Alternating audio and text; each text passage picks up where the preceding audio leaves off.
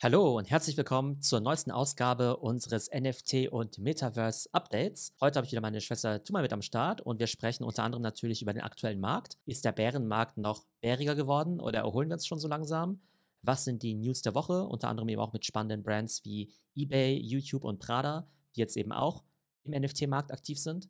Und ganz am Ende werden wir uns ein paar Meme-Kollektionen anschauen, also total sinnlose NFT-Kollektionen, die aber gerade Millionen von Transaktionsvolumen verursachen. Und das ist dann eben auch wieder die Frage, bedeutet es, dass NFTs ein hoffnungsloser Fall sind und wir erst recht im Bärenmarkt sind oder ob das Ganze schon wieder auf dem Weg der Besserung ist. Hey Tomal. Hey Theo. Ja, und für alle Zuhörer, die vielleicht sich gerade diese Meme-NFTs auch ähm, in Bild anschauen wollen, dann könnt ihr euch das einfach auf YouTube anschauen, wo wir wie immer hier auch eine Slideshow machen, um euch das Ganze ein bisschen besser zu veranschaulichen. Ja, Theo, wie sieht's denn aus mit dem Bärenmarkt? Ist es jetzt noch schlimmer geworden oder bewegen wir uns jetzt so ein bisschen seitwärts und alle können sich ein bisschen beruhigt zurücklehnen. Also wir sind immer noch im Bärenmarkt drin. Es ist zumindest nicht viel schlimmer geworden, ne? weil es ja teilweise letzte Woche ja schon dramatisch war. Wenn wir uns das OpenSea-Volumen anschauen, dann sind wir jetzt ja aktuell bei 2,5 Milliarden für den Monat. Und der Monat ist ja so ziemlich genau, ja, gestern zu Ende gegangen. Ne? Also zweieinhalb Milliarden. Das heißt, wir waren auf dem Niveau vom März, in etwa auf dem Niveau vom Dezember. Also jetzt nicht ganz so schlecht, ehrlich gesagt, ne? aber natürlich schon deutlich weniger als jetzt in den Vormonaten, wo man natürlich immer noch dazu sagen muss, dass gerade die ersten Mai-Tage natürlich extrem stark waren wegen Other Side. Und wenn man sich das aktuelle Volumen anschaut, dann sehen wir halt eher so, naja, so 40, 50 Millionen so am Tag, zum Teil auch nur 20, 30, was natürlich schon deutlich weniger ist als im März. Also man kann sagen, immer noch im Bärenmarkt drin. Ethereum ist zumindest nicht noch weiter abgesagt. Da waren wir zum Teil ja fast schon wieder bei 2000 Dollar, was ja echt positiv ist. Zwischendurch waren wir ja fast schon bei 1700 Dollar. Da bin ich dann doch leicht nervös geworden. Und wir haben ja das letzte Mal ja schon drüber gesprochen, dass wir ja gerade diesen Double Dip haben. Das heißt, die NFT-Kollektionen gemessen in Ethereum gehen halt im Preis runter und Ethereum geht auch im Preis runter. Und von daher war das halt für viele Kollektionen ziemlich schlecht. Zum Beispiel auch Board Ape Yacht Club, wenn wir das einfach mal repräsentativ nehmen. Wenn man sich das einfach mal anschaut, so über die letzten, sagen wir mal, 30 Tage. Also kurz vor dem Other Side Mint da hat halt so ein Affe halt noch 153 Ethereum gekostet. Also klar, da war schon eingepreist, dass man da wahrscheinlich irgendwie einen Airdrop oder so kriegt, aber trotzdem 153 Ethereum. Damals noch eher bei 3000 Dollar. Das heißt, vor ziemlich genau vier Wochen hat der billigste Affe noch irgendwie 440.000 Dollar gekostet. Und aktuell kriegst du einen Affen sogar schon für um die 160.000. Was natürlich immer noch ziemlich viel ist, aber wenn du halt vorher 450.000 so einen vor vier Wochen gekauft hast, ist natürlich ziemlich unangenehm. Ja, oder jetzt ein absolutes Schnäppchen, wenn man wirklich an die Kollektion glaubt. Das war das Verrückte, ne? Weil mich jetzt auch Leute gefragt haben, hey Theo, du ähm, wolltest doch irgendwann mal wieder in Affen einsteigen, ja? Jetzt wäre doch ein guter Zeitpunkt. Das Witzige ist natürlich immer, dass die Affen äh, bei, ich sag mal, 300.000 dann attraktiver aussehen als bei 150.000, komischerweise. Tatsächlich halte ich ja gerade so ein bisschen die Füße eher still. Tatsächlich, also objektiv gesehen, ist so ein Affe im Augenblick relativ günstig im Vergleich zur Vergangenheit. Aber halt immer noch eine Menge Geld. Ja, also einen Affen hast du dir auf jeden Fall nicht gekauft. Ähm, was hast du denn jetzt letzte Woche gemacht? Was ist deine Taktik momentan? Im Augenblick kaufe ich definitiv nichts, ja. Auch wenn natürlich schon irgendwelche Schnäppchen auf dem Markt wären. Ich habe ein bisschen was verkauft tatsächlich, einfach um so ein bisschen das Downside-Risiko zu minimieren. Das heißt, ich habe schon Sachen verkauft, um einfach ein bisschen Liquidität wieder reinzubekommen. Gar nicht mal unbedingt was zu kaufen, aber ich habe ja verschiedene Projekte, in die ich investiert habe, mit verschiedenem unterschiedlichem Conviction-Level, sage ich jetzt mal. Und im Bullenmarkt kannst du ja irgendwie alles irgendwie schön reden, ja, dass du sagst, ja gut, das geht bestimmt auch durch die Decke. Aber jetzt bin ich doch ein bisschen vorsichtiger. Das heißt, bei Sachen, wo ich jetzt A, nicht so hundertprozentig überzeugt bin oder bei Sachen, die einfach noch eine Weile dauern werden, bis sie wieder hochgehen werden, da habe ich mich erstmal von getrennt. Ich habe mich jetzt zum Beispiel auch von Azuki getrennt, obwohl ich den eigentlich ganz mhm. cool fand. Zu einem denkbar ungünstigen Zeitpunkt so gesehen. Ne, wir haben es ja letzte Woche gesagt, so ein Azuki, der war vor ein paar Wochen noch 100.000 Dollar wert. Jetzt habe ich meinen Azuki verkauft für etwa 25.000 Dollar vielleicht oder 24.000 Dollar, ungefähr 11 Ethereum. Man könnte jetzt auch sagen, hey Theo, warum verkaufst du denn jetzt, wo es so ganz am Boden ist? Ich glaube, den perfekten Zeitpunkt kannst du eh nicht treffen. Also habe ich mir gesagt, hey, ich will jetzt einfach ein bisschen was liquidieren. Also habe ich mich einfach von ein paar Positionen getrennt. Und wenn es dann halt bedeutet, dass ich jetzt aus Azuki erstmal raus bin, abgesehen davon, dass es ja eh in den letzten Wochen so ein bisschen schwierig war mit Azuki und sowas, ne, wegen den Skandalen und so, dann ist es halt so. Und für mich ist es eigentlich auch ganz gut, weil auf der einen Seite, ich lerne halt auch dazu, ne, ist jetzt, also, ne, ich bin jetzt ja kein äh, NFT-Trader mit zehn Jahren Erfahrung, weil so lange gibt es noch nicht. Man muss ja nicht nur lernen, gute Projekte zu identifizieren, sondern eben auch zu verkaufen. Und jetzt habe ich halt ein bisschen zu spät verkauft bei manchen Sachen. Da habe ich mich natürlich auch ein bisschen geärgert. Auf der anderen Seite bin ich jetzt relativ entspannt, habe jetzt gesagt, hey, ich habe jetzt ein bisschen was verkauft. Beim Rest gucke ich einfach mal, wie es so läuft. Klar könnte Azuki in zwei Monaten wieder das Dreifache wert sein von dem, wofür ich es jetzt verkauft habe. Aber ich glaube, das gehört irgendwie einfach dazu und dass man sich da dann eben auch nicht ärgert, weil man irgendwo mal ausgestiegen ist. Ja, ich denke, das sind ja auch Learnings, die man da mitnimmt. Und das Wichtige ist ja auch irgendwie im Game zu bleiben, wie wir letzte Woche ja auch schon gesagt haben. Irgendwo muss man dann auch mal anfangen, weil wenn der ganze Markt nicht gut aussieht, ist es ja besser, ein bisschen Kapital auch einfach wieder rauszuholen und dann woanders reinzustecken, wie ja an Sachen unbedingt festzuhalten. Du hast ja eben noch andere NFTs behalten. Ähm, abschließend dazu, nach welchen Kriterien bist du denn da vorgegangen? War das mehr jetzt so eine emotionale Entscheidung, jetzt bei Azuki zum Beispiel, dich da davon zu trennen? Oder hast du da wirklich Positionen geprüft, ob du irgendwo ja jetzt noch im Plus verkaufst und da noch mit einem guten Gefühl rausgehst oder hast du dann kalkulierte Verluste hingenommen und hast gesagt, gut, damit kannst du jetzt noch leben. Wie bist du da jetzt vorgegangen? Unterschiedlich. Also ich glaube, was man jetzt nicht unbedingt verkaufen möchte, sind natürlich Sachen, wo man immer noch stark im Plus ist, weil dann müsstest du natürlich trotzdem Steuern zahlen. Du kannst dich natürlich relativ leicht jetzt von Sachen trennen, wo du eben jetzt auch Verluste hättest, meinetwegen, wenn du jetzt eh nicht mehr dran glaubst weil dann kannst du es halt wieder verrechnen mit deinen Gewinnen aus anderen äh, Projekten, von der ist in Ordnung. Also Oder das funktioniert wie bei Aktien. Also wenn man Aktien mit Verlusten verkauft, kann man die Gewinne damit dann verrechnen bei der Steuererklärung. Ob so ich funktioniert, zwar keine so Aktien mehr gekauft, von der kann ich ja. für Aktien gar nicht sagen, aber bei NFTs ist es schon so, genau, ja. Das heißt, mhm, wenn ich jetzt okay, irgendwo ja cool. jetzt 20.000 Euro verloren habe und woanders halt irgendwie 20.000 Euro Gewinn gemacht habe, dann kann man es halt am Ende wieder verrechnen und die Steuer, ne, äh, Schuld ist dann quasi bei Null. Das ist halt, wenn dann einer der wenigen äh, positiven Nebeneffekte. Und dann gibt es vielleicht einfach so Sachen, wo man vielleicht sagt, hey, sowas wie The Other Side zum Beispiel. Da dauert mir das schlicht und einfach zu lange, bis da mal was kommt. Jetzt kann man sagen, okay, ist ja auch erst seit vier Wochen draußen, ja. Aber bis da mal wirklich ein Game rauskommt, genau, weiß ich nicht, was damit passieren wird. Also, ich habe jetzt auch keine Lust, es so lange zu halten. Ich hatte ja mehrere von diesen Ländern und ein paar habe ich auch behalten. Ein, zwei habe ich jetzt dann eben auch verkauft. So gesehen jetzt auch plus minus null, weil wenn man den sinkenden ETH-Preis sich jetzt anschaut und die Gas-Fees und so weiter, da hat man sozusagen für das Floorland, was man da gekauft hat, also jetzt irgendwie keinen großen Gewinn oder so gemacht. Das heißt, da hat man einfach wieder sein Geld mehr oder weniger rausgeholt. Äh, so Land mit Coda oder mit seltenen Rohstoffen habe ich noch gehalten. Aber prinzipiell ist es halt ein Projekt, wo ich denke, okay, es dauert mir ein bisschen zu lange, bis ich halt weiß, was wirklich dahinter steckt. Von daher ist es halt für mich eher ein Kandidat, mich von dem jetzt zu trennen im aktuellen Bärenmarkt. Gerade frisch reingekommen ist heute eine Meldung und zwar ein Ex-OpenSea-Mitarbeiter kommt jetzt möglicherweise in den Knast für NFT-Insider-Trading spannende Geschichte. Was ist denn da genau passiert? Also jetzt von der Headline her würde ich sagen, das ist irgendetwas, wo er Insiderwissen benutzt hat, das man eben in Firmen hat als Mitarbeiter, was ja eigentlich verboten ist, um damit Gewinne zu machen in verschiedensten Bereichen. Also da gibt es ja Gesetze dagegen. Hier ist jetzt rausgekommen, er hat ähm, bestimmte Informationen gehabt, die er dann dazu benutzt hat, NFTs, die äh, ja wertvoll sind, vorher zu identifizieren und dann damit irgendwie unlauteren Handel zu betreiben? Oder was ist da genau passiert? Da geht es um den ehemaligen Head of Product bei OpenSea. Ne, also unserem größten NFT-Marktplatz. Bei OpenSea gibt es ja diese Startseite, wo dann eben auch neue Kollektionen gefeatured werden. Und die wissen natürlich ganz genau, dass halt Sachen, die gefeatured werden, natürlich total viel Volumen kriegen, weil auf einmal jeder sieht, hey cool, da gibt es ja die und die Kollektion. Ne? Das heißt, OpenSea hat einen gewissen Einfluss darauf, wo es eben viel Volumen geht und wo dann eben auch die Preise hochgehen. Und der wusste natürlich, dass halt irgendwie meinetwegen die Kollektion XY, irgendwelche Magic Pandas, jetzt halt irgendwie bald äh, gefeatured werden und hat quasi die dann vorher gekauft. Und als sie dann im Wert gestiegen sind, hat er sie wieder verkauft. Damit hat er natürlich halt so sein Insiderwissen eben genutzt, um damit eben Geld zu verdienen. Das Ganze war eben damals schon ein ziemlicher Skandal. Ich habe das Ganze aber gar nicht mehr so verfolgt.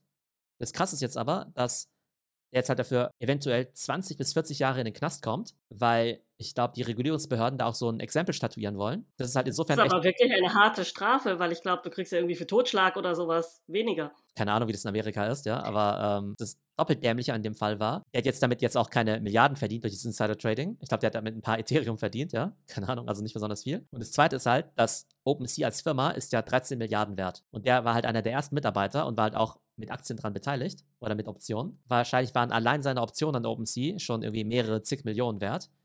Also völlig unnötig auf gut Deutsch, ja. Ja, die sind jetzt weg, jetzt wandert er vielleicht in den Knast, um halt diese paar Euros zu verdienen. Das heißt einfach, dass die Leute unendlich dumm oder unendlich gierig sind, ähm, wenn sie da in so einer komfortablen Position für die paar Euros oder Dollars eben so einen, so einen Unsinn machen. Ja, oder vielleicht dachte er auch einfach, das kommt überhaupt nicht raus. Also im Moment macht der ganze Space ja so ein bisschen den Eindruck, als würde da überhaupt nichts reguliert oder kontrolliert werden oder als wüsste da überhaupt niemand, welche Transaktionen wohin gehen zwischen den Wallets. Und so gesehen ist es tatsächlich vielleicht so ein Exempel, was man da statuieren will, dass man dann sagt, okay, da wird in der Tat auch ein bisschen drauf geschaut. Kommen wir zur nächsten Meldung in dieser Sendung. Und zwar ähm, gab es ja eine Auktion von einem Clone X bei Christie's, diesem Kunstauktionshaus. Da wurde ja dieser Clone überhaupt nicht verkauft, weil das Mindestgebot nicht erreicht wurde. Kannst du was dazu sagen? Wie viel war denn das Mindestgebot? Hast du da Details dazu? Also tatsächlich gab es eben am 26. Mai bei Christie's in Hongkong eine Auktion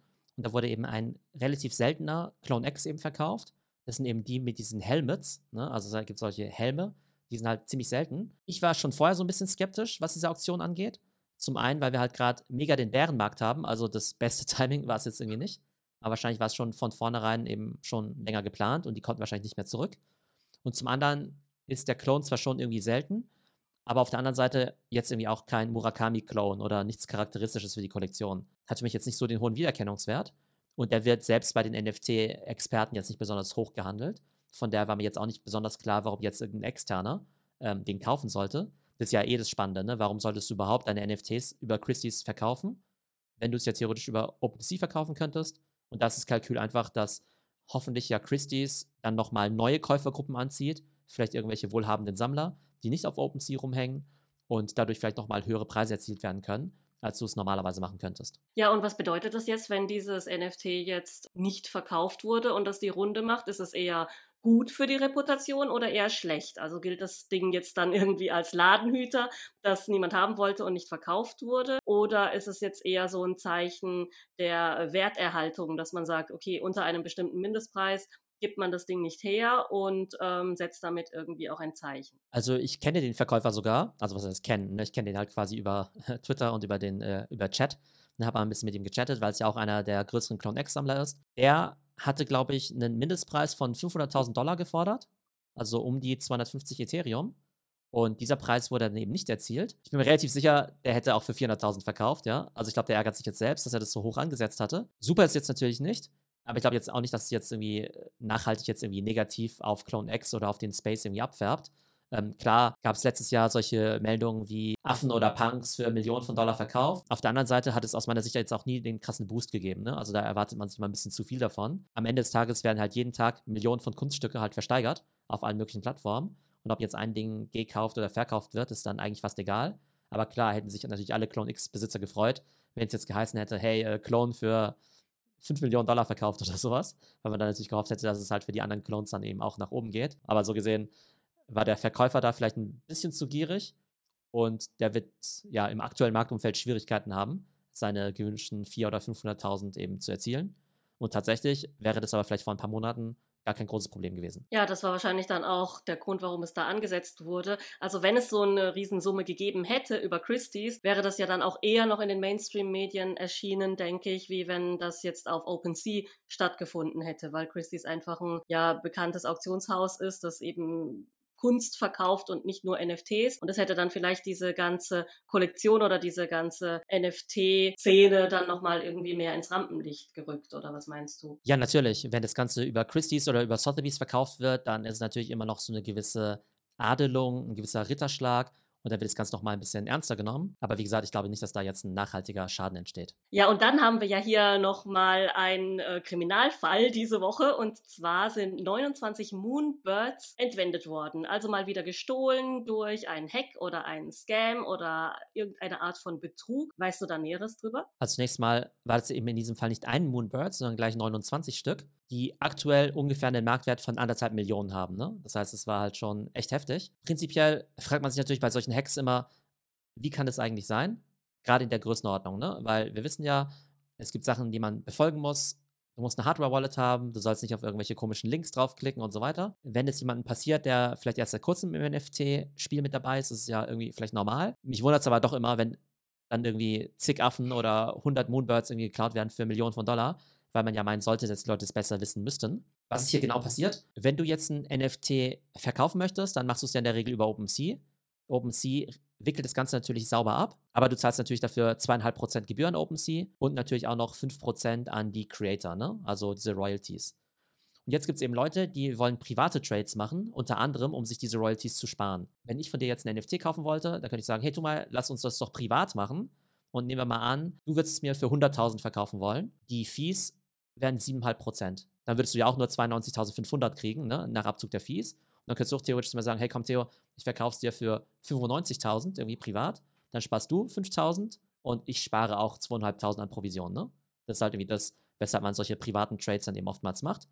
Und dafür gibt es eben spezielle Plattformen, wie jetzt zum Beispiel NFT-Trader oder SudoSwap, die halt auch ziemlich sicher sind, ziemlich seriös. Ich habe über die auch schon einige Transaktionen abgewickelt. Das ist eigentlich ziemlich sicher. In, inwiefern sind die sicher? Weil ich habe mir jetzt unter privatem Trade jetzt gerade irgendwie vorgestellt, man schreibt da irgendwie E-Mails hin und her oder chattet irgendwo im Discord oder sonst irgendwo, tauscht dann seine Wallet-Adressen aus oder seine Ledger-Adressen und schickt sich das hin und her und vertraut eben darauf, dass der andere einem schon das Geld überweist, so wie man jetzt bei eBay oder sowas kaufen würde. Also so funktioniert es nicht. Ja, genau, das wäre natürlich fatal, wenn du das machen würdest. Da würde ich nämlich sagen, hey, tu mal, äh, schick mal mal deine fünf Affen und ich schicke dir wirklich Indianer Ehrenwort.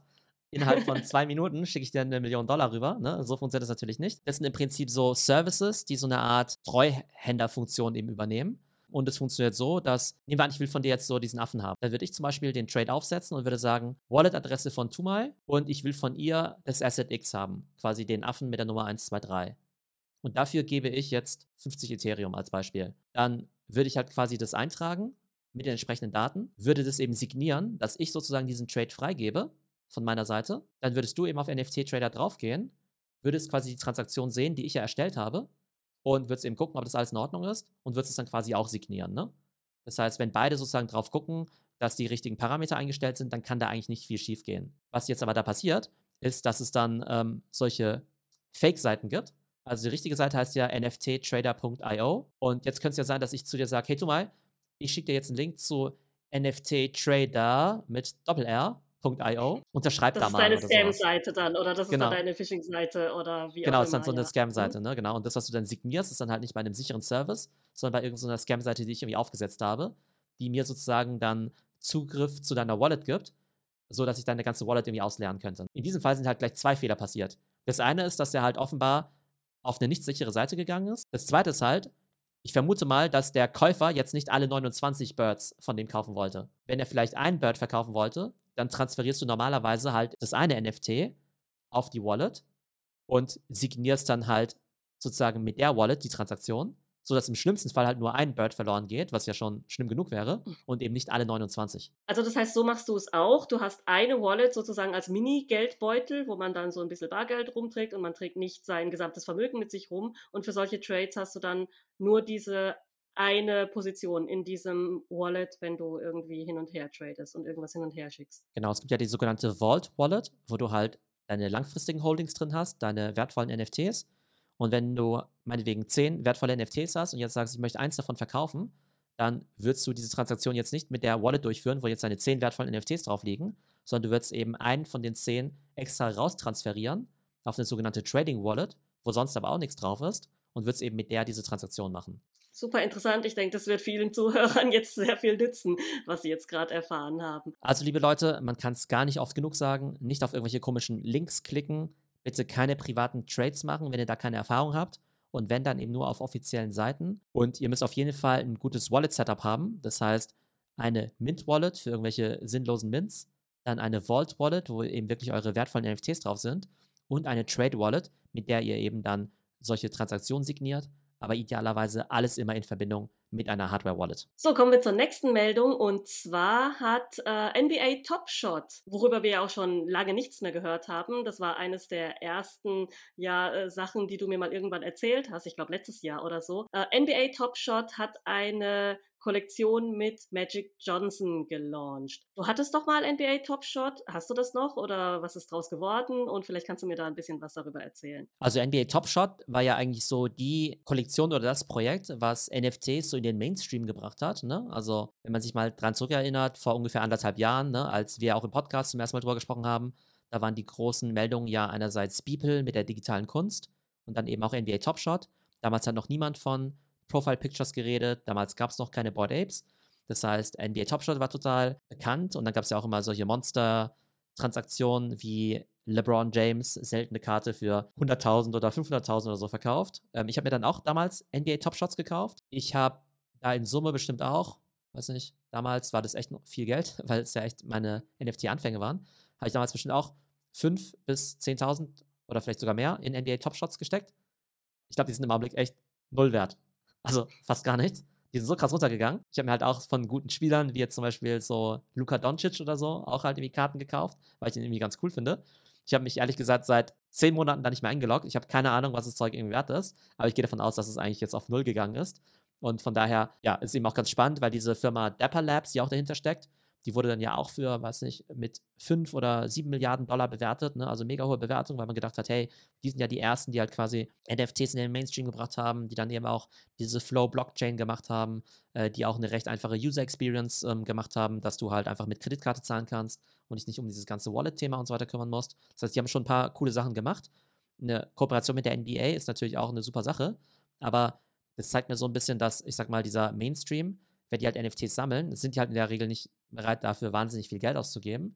Und von daher ist mir halt auch noch nicht so ganz klar, wo wir quasi die Mainstream-Adoption schaffen werden, weil im Augenblick halt noch eine riesige Lücke ist zwischen, ich sag mal, Board Apes und eben dieser NBA Top Shot-Welt. Deshalb fand ich jetzt diese Meldung, dass da jetzt das Magic Johnson NFT rauskommt, jetzt für mich jetzt auch nicht so wahnsinnig interessant. Also kann es schon sein, dass sie irgendwie in einem gewissen Rahmen ganz gut laufen wird, aber für die großen NFT-Sammler oder für die Themen, über die wir mal gerade sprechen, ähm, hat eigentlich NBA Top Shot heutzutage kaum noch eine Bedeutung. Das ist dann wirklich nur was für Sportfans, würde ich sagen. Ja, das wundert mich ein bisschen, weil ich hätte jetzt eigentlich gedacht, dass das ja etwas ist, was relativ erfolgreich sein wird. Also so für mich als äh, damals Unbeteiligten hat sich das total logisch angehört, dass man jetzt dann statt richtiger Karten einfach virtuelle Karten sammelt, vielleicht mit ein bisschen Animation und ähm, toll gerendert oder sowas. Das überrascht mich jetzt ehrlich gesagt, dass das jetzt überhaupt nicht gegriffen hat. Ist es jetzt so etwas, was schwierig ist zu adaptieren, wenn Leute schon ja sozusagen die physischen Karten sammeln und da ihr Herz dran hängt, dass man diese Zielgruppe gar nicht abgreifen kann? im virtuellen äh, NFT-Markt oder woran liegt es jetzt deiner Meinung nach, dass das so gefloppt hat? Also diese ganzen physischen Basketballkarten oder Baseballkarten sind ja immer noch extrem viel wert. Ich kann mir vorstellen, dass bei Top Shot vielleicht entweder diese physischen Sammler noch nicht so wirklich rübergekommen sind oder die das bei Top Shot vielleicht mit der Seltenheit nicht so richtig hinbekommen haben, dass es halt am Ende halt doch zu viele Karten gab. Ne? Dann gibt es halt irgendwie so eine riesige Schwemme und am Ende gibt es dann halt irgendwie dann doch in Summe Hunderttausende von diesen LeBron James oder Luka Doncic-Karten. Dafür sind die Leute einfach nicht so viel bereit zu zahlen. Also ich bin einfach gespannt, ob die ihr Modell nochmal adaptieren werden. Genug Geld haben sie ja. Aber obwohl ich ein riesen NBA und ein riesiger NFT-Fan bin, ne? also müssen sie ja eigentlich für mich perfekt sein, habe ich das ganze Thema nicht mehr so weiterverfolgt. Ja, und dann haben wir hier ja noch eine zweite Sportkollektion, die jetzt gerade gelauncht wurde, und zwar vom Eishockeyspieler Wayne Gretzky. Und das äh, kam von eBay, was mich jetzt ein bisschen überrascht. Also erstens, was hat denn eBay bitte mit Sport zu tun? Und warum Wayne Gretzky? Und was hat Wayne Gretzky davon? Und äh, ja, was macht eBay mit NFTs? Also deine Einschätzung dazu? Also Wayne Gretzky ist ja der Michael Jordan des Eishockeys quasi, ne? Also mit Abstand der bekannteste und beste Eishockeyspieler aller Zeiten. Von daher ist es eigentlich relativ analog zu Magic Johnson, was wir gerade gesagt haben, wenn er eben so eine NFT-Kollektion rausgibt. Und Sportler haben ja schon immer irgendwelche, weiß nicht, Trikots oder signierten Autogrammkarten und so weiter rausgegeben. Von daher ist es eigentlich nicht, nicht, an sich nichts Neues. Ich glaube, interessant ist halt eher, eher, dass eBay in dieses NFT-Business einsteigt. Wenn wir über OpenSea sprechen, dann sage ich ja immer als Analogie, ja, das ist quasi wie das eBay für NFTs, ja. Und wenn wir jetzt eben sehen, dass ja zum Teil Milliarden von Dollar halt getradet werden über das eBay für NFTs, dann denkt sich natürlich eBay irgendwann auch, äh, Moment mal, wir sind doch das richtige eBay, lass doch bei uns auch NFTs eben traden. Und das Ganze halt irgendwie total interessant, weil eBay ist ja so der Marktplatz für alles Mögliche, aber im Endeffekt haben sich dann halt auch doch für spezielle Produktkategorien halt eigene Marktplätze rausgebildet. Weil dann bei eBay das Ganze doch nicht spezialisiert genug ist, die User Experience auch nicht so gut ist und es natürlich bei eBay auch viel Betrug gibt. Und bestes Beispiel dafür ist ja das ganze Thema Sneaker. Da gibt es ja einen riesigen Markt für so Secondhand-Sneaker oder für Sneaker-Reselling. Und da würde man ja auch meinen, dass eBay da ganz groß sein müsste. Tatsächlich gibt es dann aber andere Marktplätze, die heißen Goat oder eben auch StockX. Die sind da deutlich größer als eBay und haben sich da als Platzhirsche eben etabliert. Und eBay hat dann eben auch versucht, das Sneaker-Business sozusagen wieder zurück auf eBay eben zu ziehen. Ähm, und genauso versuchen sie sich jetzt quasi auch noch was vom NFT-Kuchen irgendwie abzuschneiden. Ob das ja so passieren wird, weiß man nicht. Die Vergangenheit hat gezeigt, dass eBay eben nicht so gut darin war, neue Märkte wieder für sich zu gewinnen. Ich glaube, gerade im NFT-Space hat man eben auch gesehen, dass Coinbase zum Beispiel ja auch einen NFT-Marketplace gemacht hat, das aber relativ halbherzig gemacht hat und das jetzt bislang auch nicht besonders erfolgreich war. Also finde ich es natürlich spannend, dass eBay ins NFT-Business einsteigen möchte.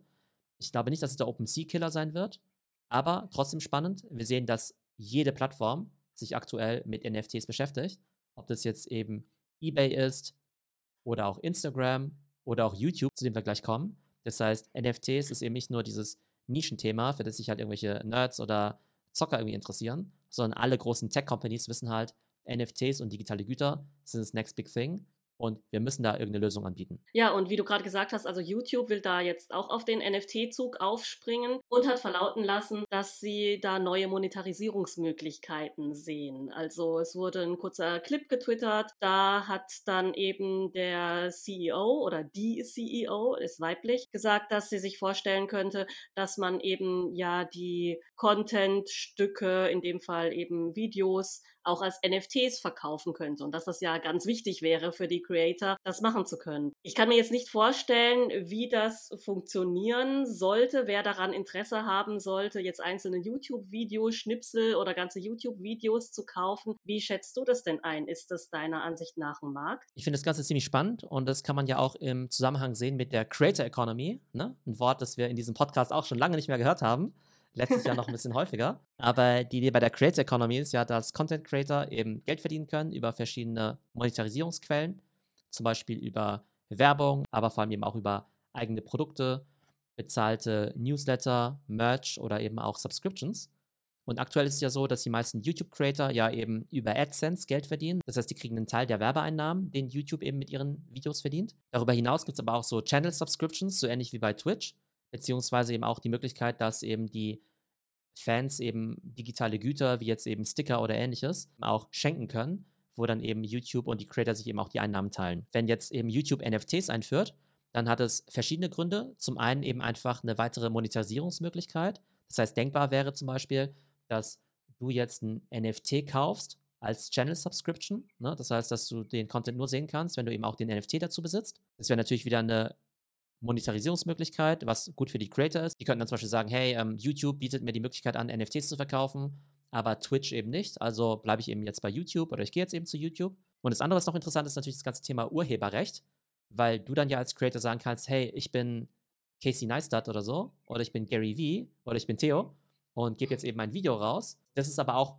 das NFT dazu. Das ist auch der Smart Contract dazu, ja. Das heißt, dass nicht einfach Leute meinen Content klauen und den dann irgendwie einfach reposten, sondern du eben auch wirklich sagen kannst, hey, wo kommt eigentlich das Video her? Wer ist eigentlich der Creator? Und aus welcher Sammlung stammt das Ganze eigentlich? Also da gibt es eben zwei spannende Aspekte, sowohl die Monetarisierung als auch das ganze Thema Echtheit und Urheberrecht. Also Urheberrecht finde ich wirklich einen sehr spannenden Anwendungsfall, wo NFTs ja wirklich mal jetzt ganz anders genutzt werden. Weil ich komme ja aus dem Journalismus und da ist natürlich Copyright und Urheberrecht und wie verfolgt man überhaupt ungerechtfertigte äh, ja, Vervielfältigung oder Benutzung immer ein großes Thema gewesen. Und wenn ich das richtig verstehe, dann kann man hier quasi durch die NFT-Technologie wirklich einzelne ja, Content-Pieces ähm, wie mit so einem Wasserzeichen versehen und aber auch nachverfolgen, oder? Wenn das dann auf der Blockchain ist, kannst du es dann im ganzen Internet identifizieren und nachverfolgen und da dann auch zusehen, dass du deine Lizenzen bekommst oder vor unerlaubter ja, Benutzung dann auch schützt, deinen Content. Genau, beziehungsweise gerade wenn du vielleicht auch Content verkaufen möchtest, dass du dann eben auch sicherstellen kannst, von wem der Content tatsächlich ist, beziehungsweise dass du dann vielleicht auch als Creator an den Royalties eben beteiligt wirst. Weil im Augenblick wissen wir ja, wenn ich eben ganz normale Bilder jetzt irgendwie verkaufe, ne, die kann ja jeder einfach sozusagen speichern und forwarden und so weiter. Bei Videos ja genauso. Und dann wissen wir ja, okay, sobald wir eben diese Bilder auf eine Blockchain packen und an so einen NFT eben dranhängen, dann haben wir da eben ganz andere Möglichkeiten. Und ich glaube, das Thema der Authentifizierung, das werden wir dann eben auch in anderen Bereichen sehen. Zum Beispiel eben auch mit, ne, mit Uhren kann man sich ja vorstellen, mit physischen Gegenständen, mit Sneakern zum Beispiel eben auch, dass man eben sagt, hey, das Ding ist eigentlich nur echt in Verbindung mit dem NFT. Wir reden zwar viel über Affenbilder und später noch über hässliche Goblins, aber tatsächlich ist ja NFT vor allem deshalb interessant, weil wir da in Zukunft eben noch viele spannende Anwendungen haben werden von der Blockchain und das sehen eben immer mehr Brands, wie in diesem Fall gesehen bei eBay und eben auch bei YouTube.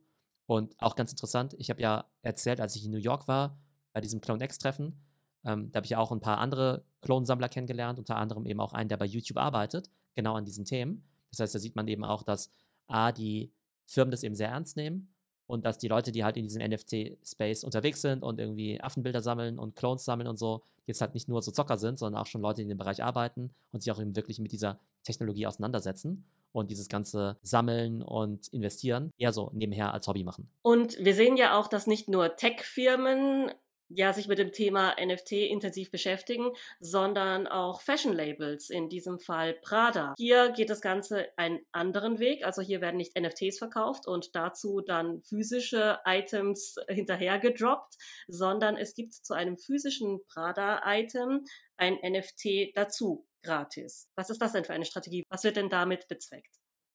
Also grundsätzlich kann man sehen, dass fast jede Fashion vor allem eben auch Luxusbrand sich jetzt gerade mit dem Thema NFTs beschäftigt weil es ja irgendwie relativ naheliegend ist. Ne? Also Luxus-Companies, die verkaufen eben knappe physische Güter. Also warum sollten sie jetzt nicht auch noch knappe digitale Güter verkaufen? Ne? Also jede Brand beschäftigt sich gerade damit, mehr oder weniger gut.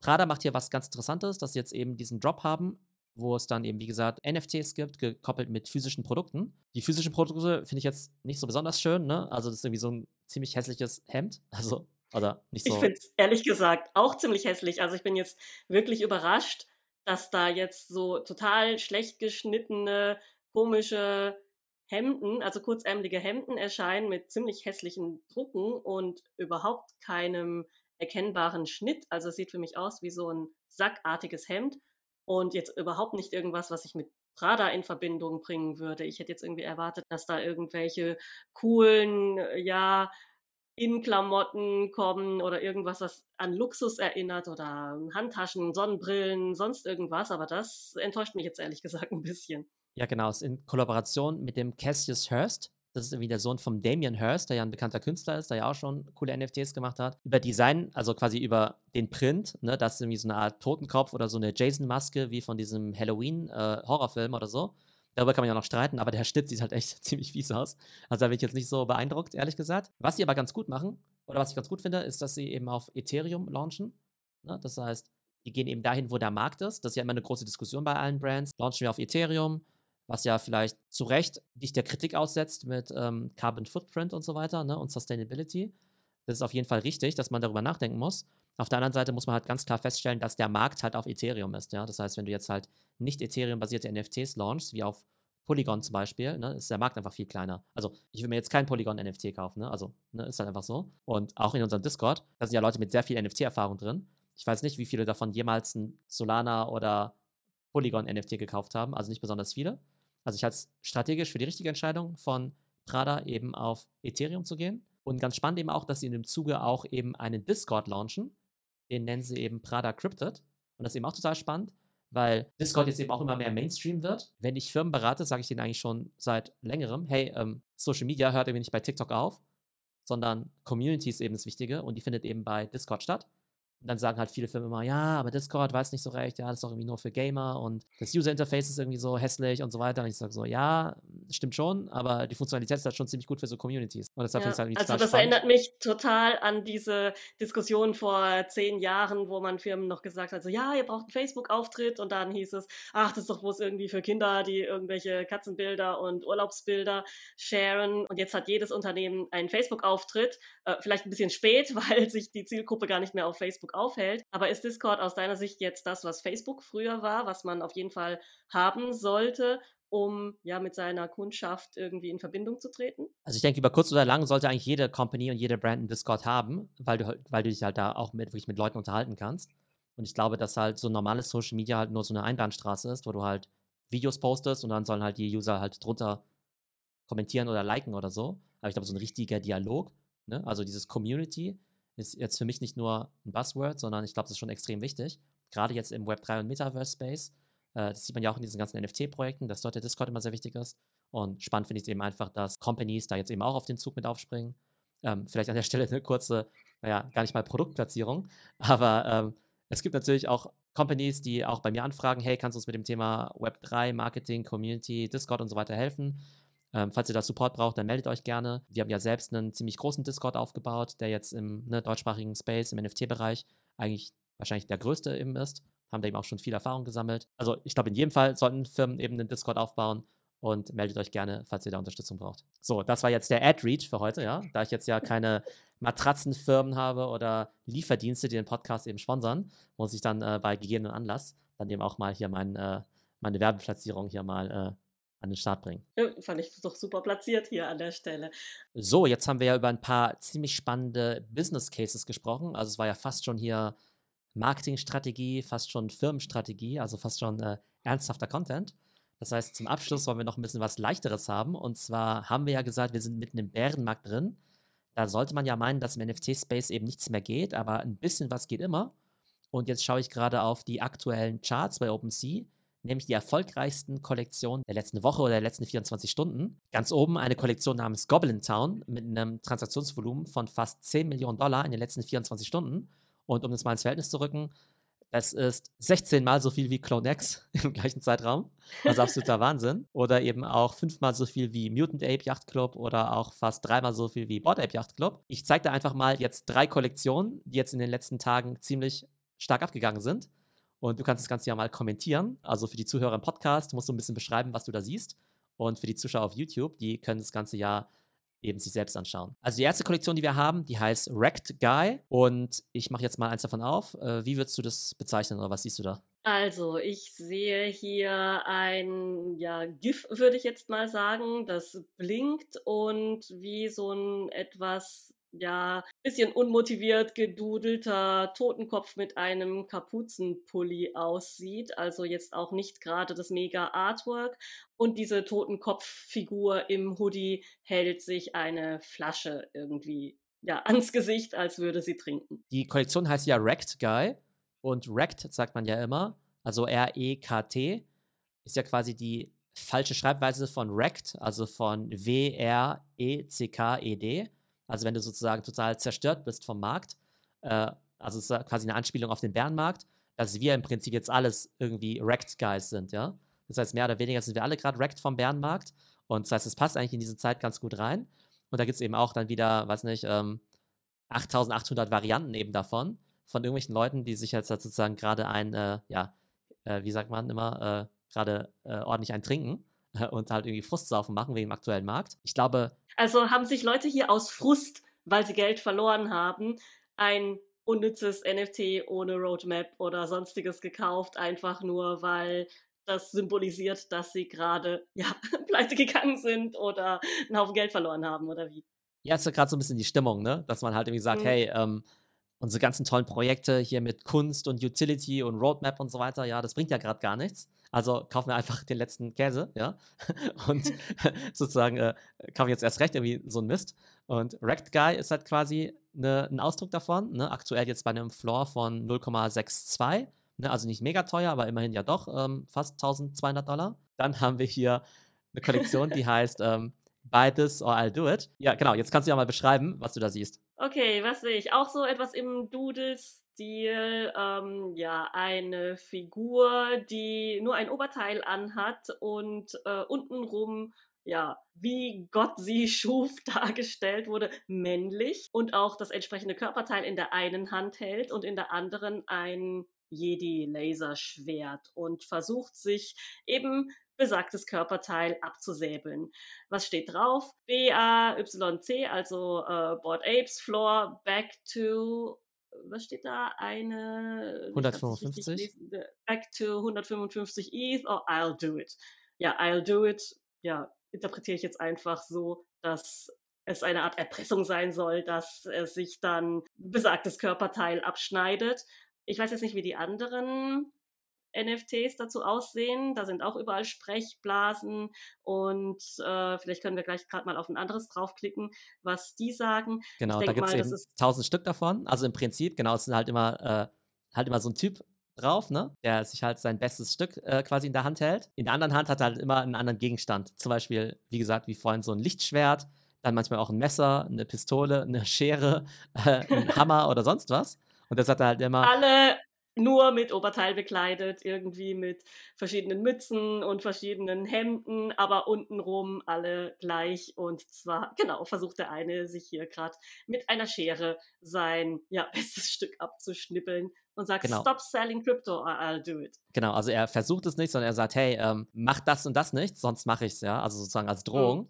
Und das ist natürlich auch immer so ein bisschen so ein Meme in Bezug halt quasi auf den aktuellen Markt, ne? Weil er zum Beispiel sagt, hey, wenn der Floor nicht nach oben geht, dann tu ich's, ja? Oder hey, wenn ihr weiterhin irgendwie euer Krypto-Paper handelt, dann tu ich's. Wenn der Floorpreis nicht hochgeht, dann tu ich's und so weiter. Ne? Das ist ganz witzig. Lustig finde ich es irgendwie schon, äh, welche Varianten es da eben auch gibt. Da gibt es auch zum Beispiel solche Anspielungen, zum Beispiel auch auf ähm, Azuki. Da haben wir ja auch gesagt, dass es da ja diesen Gründer gibt, diesen Sagabond, der ja offenbar ja diese Rockpuls gemacht hat. Und da gibt es irgendwie auch so ein Bild, wo einer sagt, wenn Sagabond nicht zurücktritt, dann tue ich's oder sowas, ne? Also eine totale sinnlose Kollektion. Ob ich jetzt wirklich für jedes davon jetzt irgendwie aktuell 0,24 ETH zahlen muss, also um die, was nicht, 400, 500 Dollar, weiß ich jetzt irgendwie auch nicht. Aber halt wieder eine totale sinnlose Kollektion, die jetzt eben die letzten Tage auch ordentliche Volumen gemacht hat. Das Allerkrasseste ist aber Goblin Town, weil die Projekte, die wir jetzt gesehen haben, die hatten so ganz nette Floors, ne? 0,2, 0,6 und so weiter. Und das heißeste Projekt im NFT-Space, ne? Also wir wissen ja, NFTs sind die Zukunft und Web3, digitale Kunst und so weiter. Und das heißeste Projekt im Augenblick ist Goblin Town mit einem unfassbaren Floor von 7,2 ETH, also um die 15.000 ja Dollar. Verrückt. War vorhin schon bei 9 ETH, also schon fast bei 20.000 Dollar. Was siehst du denn? Also, was sehe ich hier? Das sind irgendwie so verzombiete, ja, äh, Trolle oder Goblins, also jeder, der irgendwie mal Fantasy gelesen, gespielt oder sonst irgendwie was damit zu tun hatte, weiß ja, was Goblins sind. Das sind sehr hässliche Figuren.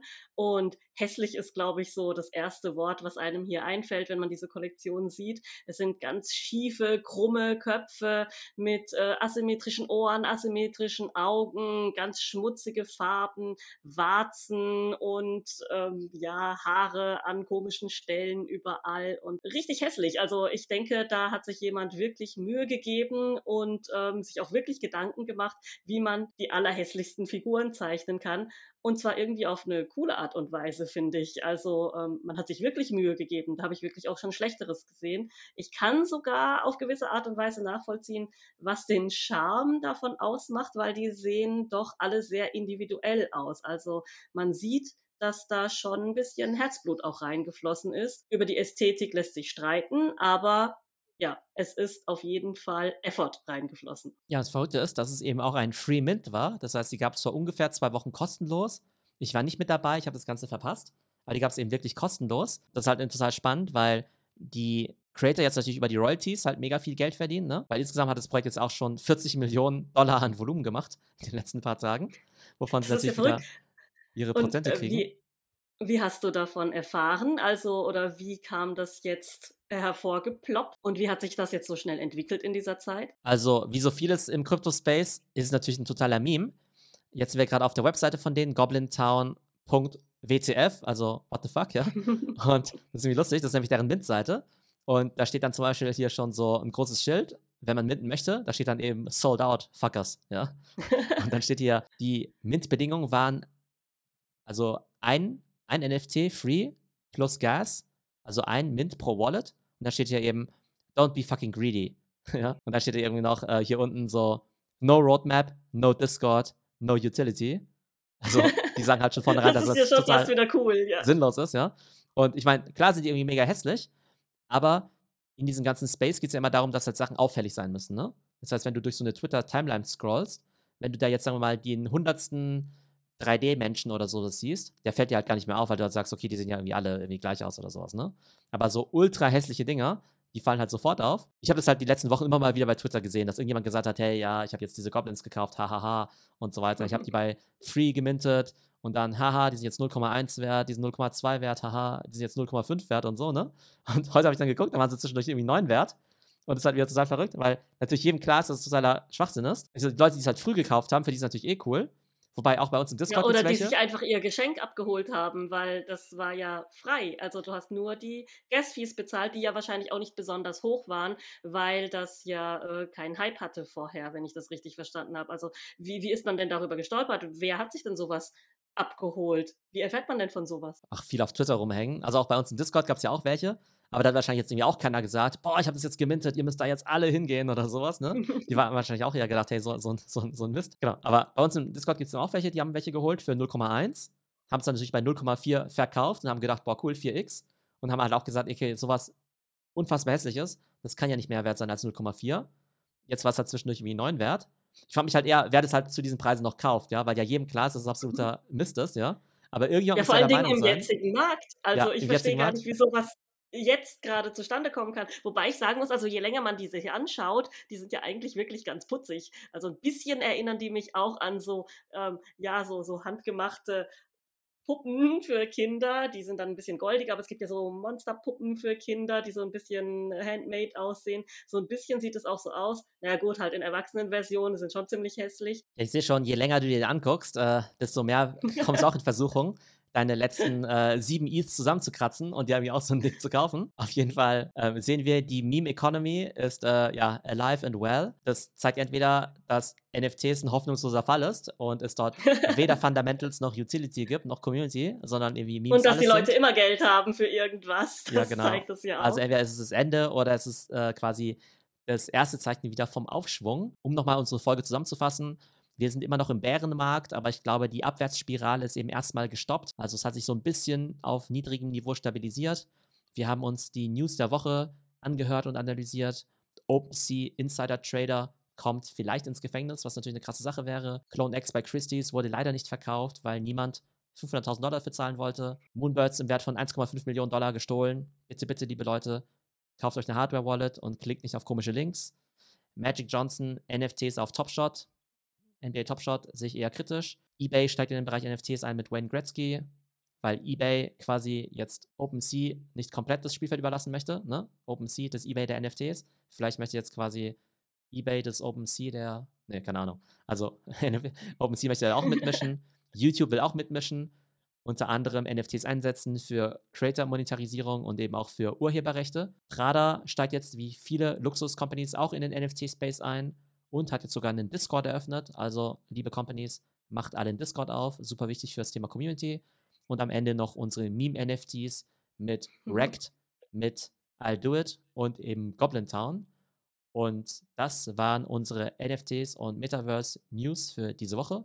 Und wir hören uns nächste Woche wieder für ein aktuelles Update. Tschüss, Theo. Tschüss, du mal.